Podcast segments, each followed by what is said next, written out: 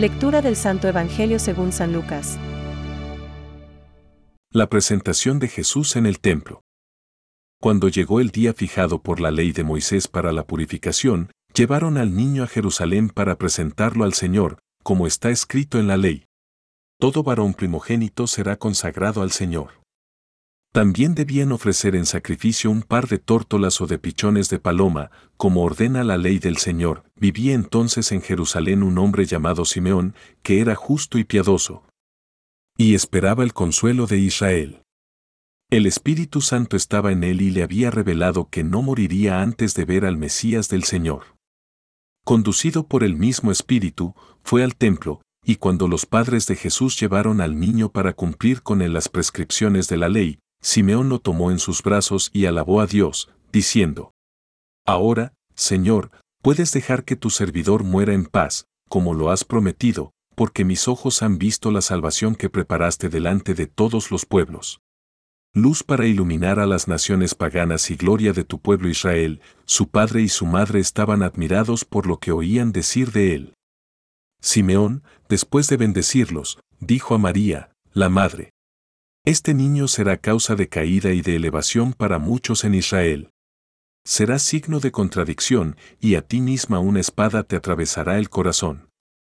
Así se manifestarán claramente los pensamientos íntimos de muchos. Había también allí una profetisa llamada Ana, hija de Fanuel, de la familia de Aser, mujer ya entrada en años, que, casada en su juventud, había vivido siete años con su marido. Desde entonces había permanecido viuda y tenía 84 años. No se apartaba del templo, sirviendo a Dios noche y día con ayunos y oraciones. Se presentó en ese mismo momento y se puso a dar gracias a Dios. Y hablaba acerca del niño a todos los que esperaban la redención de Jerusalén, después de cumplir todo lo que ordenaba la ley del Señor, volvieron a su ciudad de Nazaret, en Galilea. El niño iba creciendo y se fortalecía, lleno de sabiduría, y la gracia de Dios estaba con él. Es palabra de Dios. Te alabamos, Señor. Reflexión. Ahora, Señor, puedes, según tu palabra, dejar que tu siervo se vaya en paz. Porque han visto mis ojos tu salvación. Hoy, aguantando el frío del invierno, Simeón aguarda la llegada del Mesías. Hace 500 años, cuando se comenzaba a levantar el templo, hubo una penuria tan grande que los constructores se desanimaron. Fue entonces cuando Ageo profetizó. La gloria de este templo será más grande que la del anterior, dice el Señor del universo, y en este lugar yo daré la paz. Y añadió que, los tesoros más preciados de todas las naciones vendrán aquí. Frase que admite diversos significados. El más preciado, dirán algunos, el deseado de todas las naciones, afirmará San Jerónimo.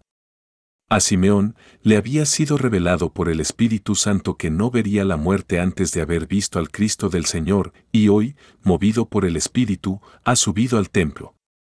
Él no es levita, ni escriba, ni doctor de la ley, tan solo es un hombre, justo y piadoso, y esperaba la consolación de Israel.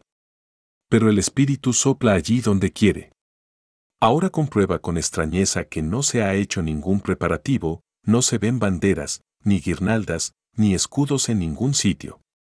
José y María cruzan la esplanada llevando el niño en brazos. Puertas, levantad vuestros dinteles, alzaos, portones antiguos, para que entre el Rey de la Gloria, clama el salmista. Simeón se avanza a saludar a la madre con los brazos extendidos, recibe al niño y bendice a Dios, diciendo, Ahora, Señor, puedes, según tu palabra, dejar que tu siervo se vaya en paz. Porque han visto mis ojos tu salvación, la que has preparado a la vista de todos los pueblos, luz para iluminar a los gentiles y gloria de tu pueblo Israel. Después dice a María, y a ti misma una espada te atravesará el alma. Madre, le digo, cuando llegue el momento de ir a la casa del Padre, llévame en brazos como a Jesús, que también yo soy hijo tuyo y niño. Pensamientos para el Evangelio de hoy. Ha llegado ya aquella luz verdadera que viniendo a este mundo alumbra a todo hombre. Dejemos, hermanos, que esta luz nos penetre y nos transforme. ninguno de nosotros ponga obstáculos a esta luz. Imitemos la alegría de Simeón y, como él, cantemos un himno de acción de gracias. San Sofronio. El anuncio de Simeón parece como un segundo anuncio a María, dado que le indica la concreta dimensión histórica en la cual el Hijo cumplirá su misión, es decir, en la incomprensión y en el dolor. San Juan Pablo II. Con Simeón y Ana toda la expectación de Israel es la que viene al encuentro de su Salvador.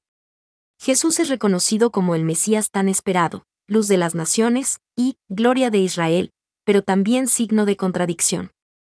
La espada de dolor predicha a María anuncia otra oblación, perfecta y única, la de la cruz que dará la salvación que Dios ha preparado, ante todos los pueblos. Catecismo de la Iglesia Católica, número 529.